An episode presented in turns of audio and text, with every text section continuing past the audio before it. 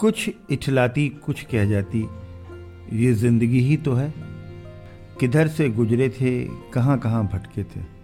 कुछ भिगो गए थे, कुछ छूकर निकल गए थे। कुछ रुला गए थे, कुछ बहा ले गए थे। आओ गाते हैं तराने अनुभवों की दुनिया की। नमस्कार दोस्तों। आप सबका स्वागत है national institute of social defence और ministry of social justice and empowerment government of India media for community foundation New Delhi और पीपल्स इनिशिएटिव लखनऊ के संयुक्त तत्वाधान में वरिष्ठ नागरिकों द्वारा प्रस्तुत इस खास कार्यक्रम श्रृंखला अनुभव लखनऊ में। जिस प्रोजेक्ट को कंसीव और डिज़ाइन किया है डॉक्टर आर श्रीधर, श्री आलोक वर्मा जी और श्री अरविंद नारायण मिश्रा जी ने। रेडियो कोऑर्डिनेटर हैं अरविंद नारायण मिश्रा जी और प्रोडक्शन कोऑर्डिनेटर हैं कुश त्रिपाठी दोस्तों, कार्यक्रम में प्रवेश करने से पहले मैं एक बार आपको एक टोल फ्री नंबर बताना चाहूँगी, जो हमारे सीनियर सिटीजन की मदद और सपोर्ट करने के लिए है। आप इस नंबर का इस्तेमाल सुबह आठ बजे से रात आठ बजे के बीच में कर सकते हैं। यदि आपको किसी प्रकार की मदद और सपोर्ट की ज़रूरत है तो आप इस toll free number one four five six seven पर कॉल कर सकते हैं। एक बार फिर से नंबर रिपीट कर देती हूँ, आप चाहे तो इसे नोट भी कर सकते हैं। One four five six seven इस नंबर पे doctors hospitals old age homes से लेकर लीगल गाइडेंस इमोशनल सपोर्ट और बुज़ुर्गों के शोषण के केस में डायरेक्ट इंटरवेंशन और निराश्रित बुज़ुर्गों को रेस्क्यू कराने तक सभी प्रकार के सपोर्ट के लिए कॉल किया जा सकता है। अब आइए दोस्तों बढ़ते हैं कार्यक्रम की ओर। मैं हूँ तृप्ति और ये कार्यक्रम आप तक लेकर आ रहे हैं अनुभव लखनऊ। डॉक्टर सूर्यकांत से बातचीत हमारी जारी है। ये एपिसोड टू है और इसमें चर्चा कर रहे हैं डॉक्टर सूर्यकांत के साथ श्री अरविंद नारायण मिश्रा। ये मैं आपसे सवाल इस श्रृंखला का दूसरा शुरू करता हूँ कि सबसे पहले हमको आप कुछ एक फॉर्मूला ये बताइए कि सीनियर सिटीजन जो हैं जिनके कोविड का असर हुआ था उनके लिए आज समय हो गया है काफ़ी हाँ। साल भर हो गया है लेकिन उसके बाद भी कुछ बीमारियाँ आ रही हैं। जिस डॉक्टर से कहिए वो बता देगा कोरोना का फॉल आउट है। तो तो एक सीनियर सिटीजन का जो एक मेंटल स्टेट क्या प्रिकॉशन वो लें क्या करें जी, कुछ मोटिव आता है? फिर हमारे स्टूडियो में जो और जी, हमारे जी, जी, सहयोगी हैं वो सब आपसे सवाल पूछना चाहेंगे। एक तो मैं बता दूँ कि एक जो आपने सीनियर सिटीजन की वॉइस नहीं और ये तो मुझे छोटा सा एक एग्ज़ाम्पल अचानक दिमाग में स्ट्राइक कर गया। जी। कि ज्ञान जब अनुभव में बदलता है जी। और वो जब ज्ञान देता है आप देखिए आज दुनिया में सबसे ज़्यादा चर्चित और सबसे ज़्यादा हर घर में पाई जाने वाली हर घर में मतलब जहाँ जहाँ सनातन धर्मी रहते हैं जी। उस पुस्तक का नाम है रामचरित मानस जी। रामचरित मानस तुलसीदास जी ने चौहत्तर वर्ष की उम्र में लिखा। शायद बहुत लोगों को नहीं पता है आपके श्रोताओं को पता हो जाएगा। और ये है सीनियर सिटीजन की पावर इसको पहचानिए। नहीं वो तो उसमें ये भी आ रहा है कि अब जो बेस्ट मोस्ट प्रोडक्टिव ईयर्स हैं हाँ। वो इसमें साठ से सत्तर के हैं। सब सत्तर अस्सी मैक्सिमम है फिर साठ सत्तर है फिर अस्सी और इसीलिए हाँ। शायद सरकार ने एक नई योजना निकाली है। जी। कि जो लोग रिटायर हो गए हैं हाँ, लेकिन एम्प्लॉयमेंट अगर, वो, अगर वो हेल्थ फिटनेस टेस्ट में हो जाते हैं तो उनको री एम्प्लॉय जी जी जी। तो मेरे ख्याल से सरकार भी सीनियर सिटीजन की महत्ता को समझ चुकी है। अब मैं आता हूँ कि पेशेंट कोविड की प्रोफ़ाइल क्या रही सीनियर तो सीनियर सिटीजन क्या होता है? साठ साल के ऊपर एक तो हमारी बॉडी जो है तीस साल के बाद एजिंग प्रोसेस शुरू हो जाती है। जी। हमारा चाहे लंग फ़ंक्शन हो हार्ट फ़ंक्शन हो ब्रेन फ़ंक्शन हो कोई भी अंग का फ़ंक्शन हो ये तीस से बाद साल के बाद धीरे धीरे पर ईयर उसमें कुछ जैसे मैं फेफड़े का डॉक्टर हूँ। हाँ। तो हम कहते हैं कि जितनी फेफड़े में ताकत से फूंक सकते हैं आप वहाँ तक की मोमबत्ती फूंक दी ये फूंक दिया मतलब आपके अंदर फेफड़े की पावर बहुत ज़्यादा है। तो ये तीस साल की उम्र के बाद तीस एम पर ईयर के हिसाब से लंग फ़ंक्शन की जो पावर है वो कम होने लगती है। अगर आपने धूम्रपान किया है एयर पोल्यूशन से रहे हैं धूल धुआँ गर्दा वाले वातावरण में काम किया है तो यही लंग फ़ंक्शन की जो एजिंग प्रोसेस है वो और डिटोरिएट कर जाती है। ऐसे ही सब जी। तो एक तो एजिंग प्रोसेस शुरू हो जाती है इम्यूनिटी कमज़ोर हो जाती है और दूसरा देखा गया है एक मैंने आर्टिकल लिखा था कभी मौका हो मिलिएगा 2009 में लिखा हुआ मेरा आर्टिकल है आज भी समाचीन है वो मैंने एक एडिटोरियल लिखा था एक अखबार में मैं भेज दूँगा आपको उसमें मैंने लिखा था उम्र बढ़ी लेकिन बीमारियाँ भी। हाँ। उम्र लाइफ एक्सपेक्टेंसी तो हमारी बढ़ गई। जब आज़ाद हुए हम 1947 में तो हमारी लाइफ एक्सपेक्टेंसी थी 30 इयर्स हाँ. आज है 70 इयर्स तो 40 साल की लाइफ एक्सपेक्टेंसी जो है हमारी पचहत्तर साल में बढ़ गई। बड़ी बात है। बहुत बड़ी बात है। हम्म। लेकिन उसके साथ साथ बीमारियाँ बढ़ी। बीमारियाँ बढ़ी। ऑन एन एवरेज पाया जाता है कि बुज़ुर्ग में कुछ बिल्कुल स्वस्थ हैं वो तो भाई भगवान की कृपा है। और जो नहीं अस्वस्थ हैं तो अक्सर उनको एक बीमारी नहीं होती। हाँ। दो से लेके पाँच बीमारियाँ होती हैं। ठीक है। किसी को गठिया और डायबिटीज़ का कॉम्बिनेशन होगा किसी को गठिया डायबिटीज़ ब्लड प्रेशर का कॉम्बिनेशन होगा किसी को एस्थमा और ओबेसिटी का कॉम्बिनेशन होगा या और चीज़ों का कॉम्बिनेशन होगा। हमारी भी एंडोक्राइन ग्लैंड्स तीन चार में बढ़ चुके हैं। इसलिए मैंने कहा कि आप कितने भी फिट रखने की कोशिश करें तब भी कोई ना कोई हो ही जाती है। तो एक तो एजिंग की प्रॉब्लम इम्यूनिटी लो और दूसरा कोमॉर्बिड बीमारियाँ तो ये तीन ऐसे फैक्टर थे जो कोविड के लिए वाकई में इस एज ग्रुप में बहुत थे। लेकिन सीनियर सिटीजन को मैं बधाई दूँगा कि उन्होंने ठान लिया उन्हें ये बात समझ में आ गई कि घर से निकले तो कोरोना मिलेगा। तो स्टेट एट हाँ तो लक्ष्मण रेखा सीता जी ने नहीं मांगी तो फंस गई चक्कर में लेकिन हमारे सीनियर सिटीजन ने बहुत लक्ष्मण रेखा मांगी हम लोगों ने कहा घर से मत निकलिए। और मैंने इंटरव्यू में यही कहा कि आज जान लीजिए घर की दहलीज दहलीज नहीं है लक्ष्मण रेखा है। लक्ष्मण रेखा नहीं घर से बाहर नहीं निकले। इसलिए बहुत से बुज़ुर्गों में बच गए या छोटा मोटा इन्फेक्शन हुआ।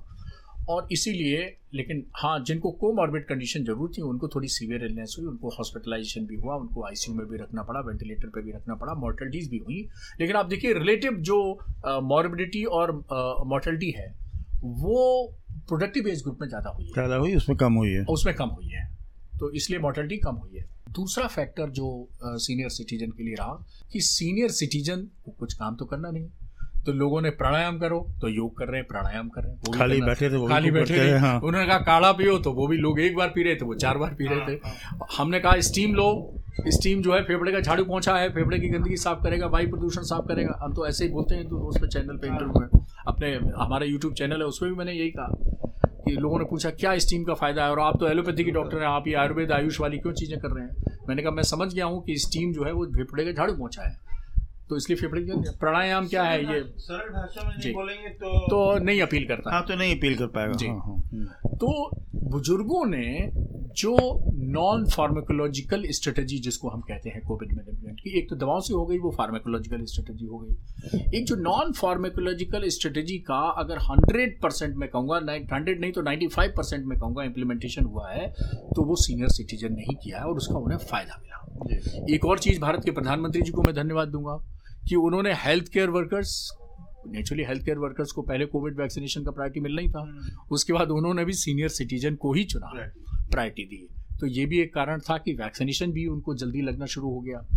तो हम कह सकते हैं कि सीनियर सिटीजन को खतरा बहुत था लेकिन सीनियर सिटीजन ने अपनी बुद्धिमानी से अपने ज्ञान से अपने अनुभव से और डिसिप्लिन से अपने को बहुत बचाए रखा और उनके अंदर मॉर्बिडिटी और मॉर्टलिटी दोनों ही बहुत कम हुई। डॉक्टर साहब हम लोग थोड़ा सा पोस्ट कोविड पोस्ट कोविड जो। सिचुएशन है सिनारियो बिल्ड किया है जिसमें कि ओल्ड एज के लोग अभी भी किसी किसी रेजिडुअल बीमारी अदर देन दी कोविड उससे भी ग्रैपल कर रहे हैं और उनको थोड़ा कंफ्यूज है डिस्टर्ब है मेंटली कि ये कौन कौन सी बीमारी कैसे हो रही है क्यों हो रही है? और काफ़ी लोग उनको ये बता रहे हैं कि ये सब पोस्ट कोविड मैनेजमेंट है तो हम आपको बधाई देते हैं आपने एक किंग जॉर्ज मेडिकल कॉलेज में एक खोला है मेडिकल यूनिवर्सिटी में। आपने पोस्ट कोविड मैनेजमेंट पर भी एक विंग खोला हुआ है। और मैं सीधे उस पर आता हूँ कि उस पर आप उस पोस्ट कोविड मैनेजमेंट में आप क्या क्या फैसिलिटी दे रहे हैं? और जैसे हमारे जो साथ लोग बैठे हैं उसको जो परेशानियाँ फील कर रहे हैं उसमें कैसे वो आपके सेंटर पर जाके कैसे उसको देख जी। अरविंद जी आपने बहुत सही और बड़ा समीचीन प्रश्न पूछा है। आज ठीक ग्यारह महीने हो गए उस पोस्ट कोविड क्लिनिक का उद्घाटन पाँच जुलाई 2021 को हम लोगों ने पोस्ट कोविड क्लिनिक का उद्घाटन किया था। तब से वो बराबर चल रही है और तीन चीज़ों पे हम फोकस कर रहे हैं। एक तो उनका क्लिनिकल मैनेजमेंट, हर आता है तो उसमें सीनियर सिटीजन भी आता है। हमारे यहाँ सीनियर सिटीजन को पर्चा बनवाने के लिए लाइन में नहीं लगे। केवल बता दें कि हम बुज़ुर्ग हैं तो वो कई बार तो खुद ही पर्चा बनवा के हमारा कर्मचारी दे देता और दूसरा पोस्ट कोविड क्लिनिक के लिए मैंने कर रखा था कि ऑनलाइन रजिस्ट्रेशन हो तो ठीक पर्चा बना हो तो ठीक, ना पर्चा बना हो तो ठीक, लेट आए तो ठीक, आपको वापस नहीं किया जाएगा। चाहे हमारा जूनियर डॉक्टर ही क्यों तो ये हमने स्पेशल उसमें प्रावधान रखा था। ये पर्चा ये फॉर्मेलिटी ये देखिए ये सब चीज़ें क्या हैं? ये आ, मतलब एक तरह से रेड टेपिज्म है। मैं इसमें विश्वास नहीं मेरा मानना है कि अस्पताल और मंदिर मतलब पूजा ग्रह कोई भी हो मंदिर मस्जिद गुरुद्वारा इसके इसमें तो ताला लगना ही नहीं चाहिए इसमें तो कोई एंट्री बंद होनी ही नहीं चाहिए चौबीस घंटे ओपन तो पहली चीज़ तो ये पेशेंट केयर हमने रखी जिसमें सब सीनियर सिटीजन भी आते हैं। दूसरा एक हमारा चल रहा है वो pulmonary post Covid rehabilitation program और तीसरा चल रहा है रिसर्च का प्रोग्राम तो अब रिसर्च में आपने बहुत सही कहा।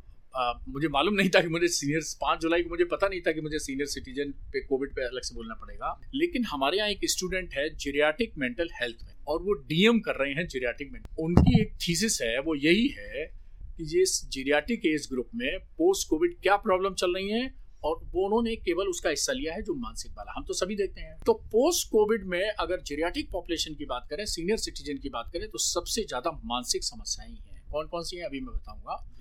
लेकिन मैंने जब प्लान की थी ये स्टडी तो मुझे मालूम नहीं था कि अनुभव के इंटरव्यू में मुझे काम आएगा। लेकिन ये काम हम लोग अब अब आप अब आप, अब गर्व से बताइए कि पूरे देश में कोई सीनियर सिटीजन पे पोस्ट कोविड पे काम हुआ चल हो लेकिन डॉक्टर सूर्यकांत ने किंग जॉर्ज मेडिकल यूनिवर्सिटी में किया हुआ है। तो जीरियाटिक मेंटल हेल्थ के ये डीएम एमडी के बाद एक और तीन साल का कोर्स होता है, जिसको हम लोग डीएम कोर्स कहते हैं। इस डीएम कोर्स में हम लोग एक थीसिस कर रहे हैं।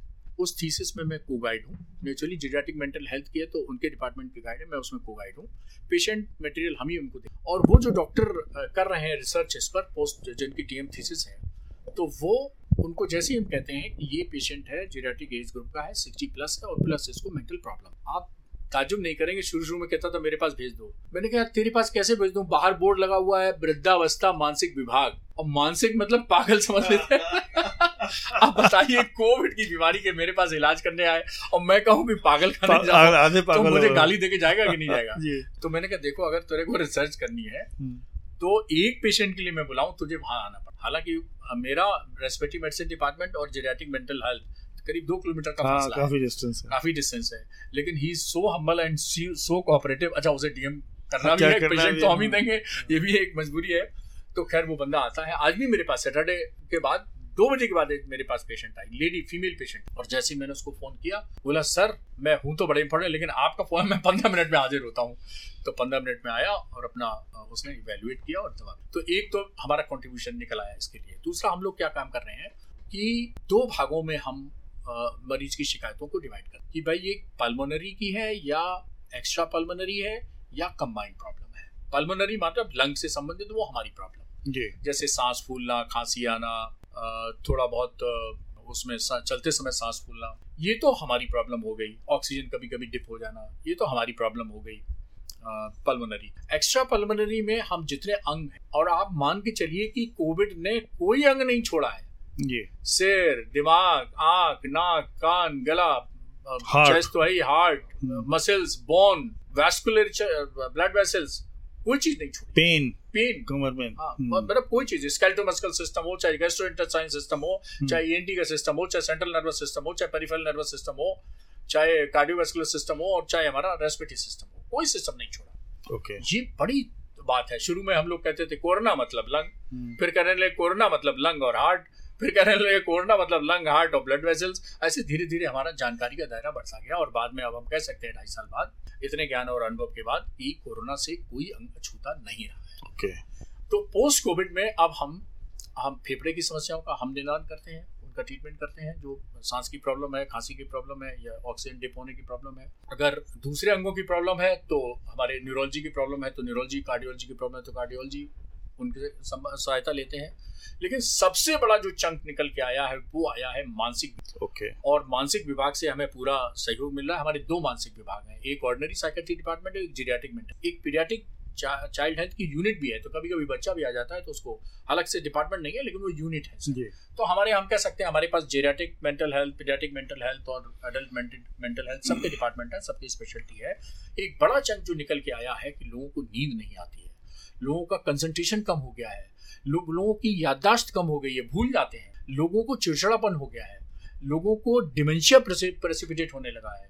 लोगों को बहुत सारी ऐसी मानसिक बीमारियाँ होने लगी हैं जिसमें कम से कम छः छः सात सात महीने से भी ज़्यादा हमें मैनेजमेंट में समय लग रहा है। अब आप सोचिए एक साल होने आया हमारी पोस्ट कोविड क्लिनिक को और अभी भी मरीज़ आ रहे हैं मरीज़ नए मरीज़ आ रहे हैं। नए मरीज़ मतलब जैसे उनको जानकारी मिलती है तो कहते हैं हमको छः महीने से प्रॉब्लम है हमको सात महीने से प्रॉब्लम है। तो पोस्ट कोविड का जो दायरा है हमको लगता है कि हमें लगता है डॉक्टर सूर्यकांत से बातचीत का सिलसिला अभी जारी रहेगा। अगले एपिसोड में डॉक्टर सूर्यकांत हम लोगों से पूछे गए कुछ प्रश्नों का जवाब देंगे। दोस्तों फ़िलहाल वक्त हो चुका है आपसे विदा लेने का। और चलते चलते आपको एक बार फिर से अपने वरिष्ठ नागरिकों की सहायता और सपोर्ट के लिए जो elder line toll free number है वो बताना चाहूँगी। One four five six seven इस नंबर पर आप सुबह आठ बजे से रात आठ बजे तक कॉल कर सकते हैं और किसी भी प्रकार की सहायता आपको यहाँ पर प्रदान की जाएगी। अगली बार फिर लौटेंगे ऐसे ही किसी खास शख्स की प्रेरणादायक जीवन यात्रा की कहानियाँ लेकर। तब तक के लिए स्वस्थ रहिए, खुश रहिए। मैं तृप्ति लेती हूँ आपसे इजाज़त। नमस्कार।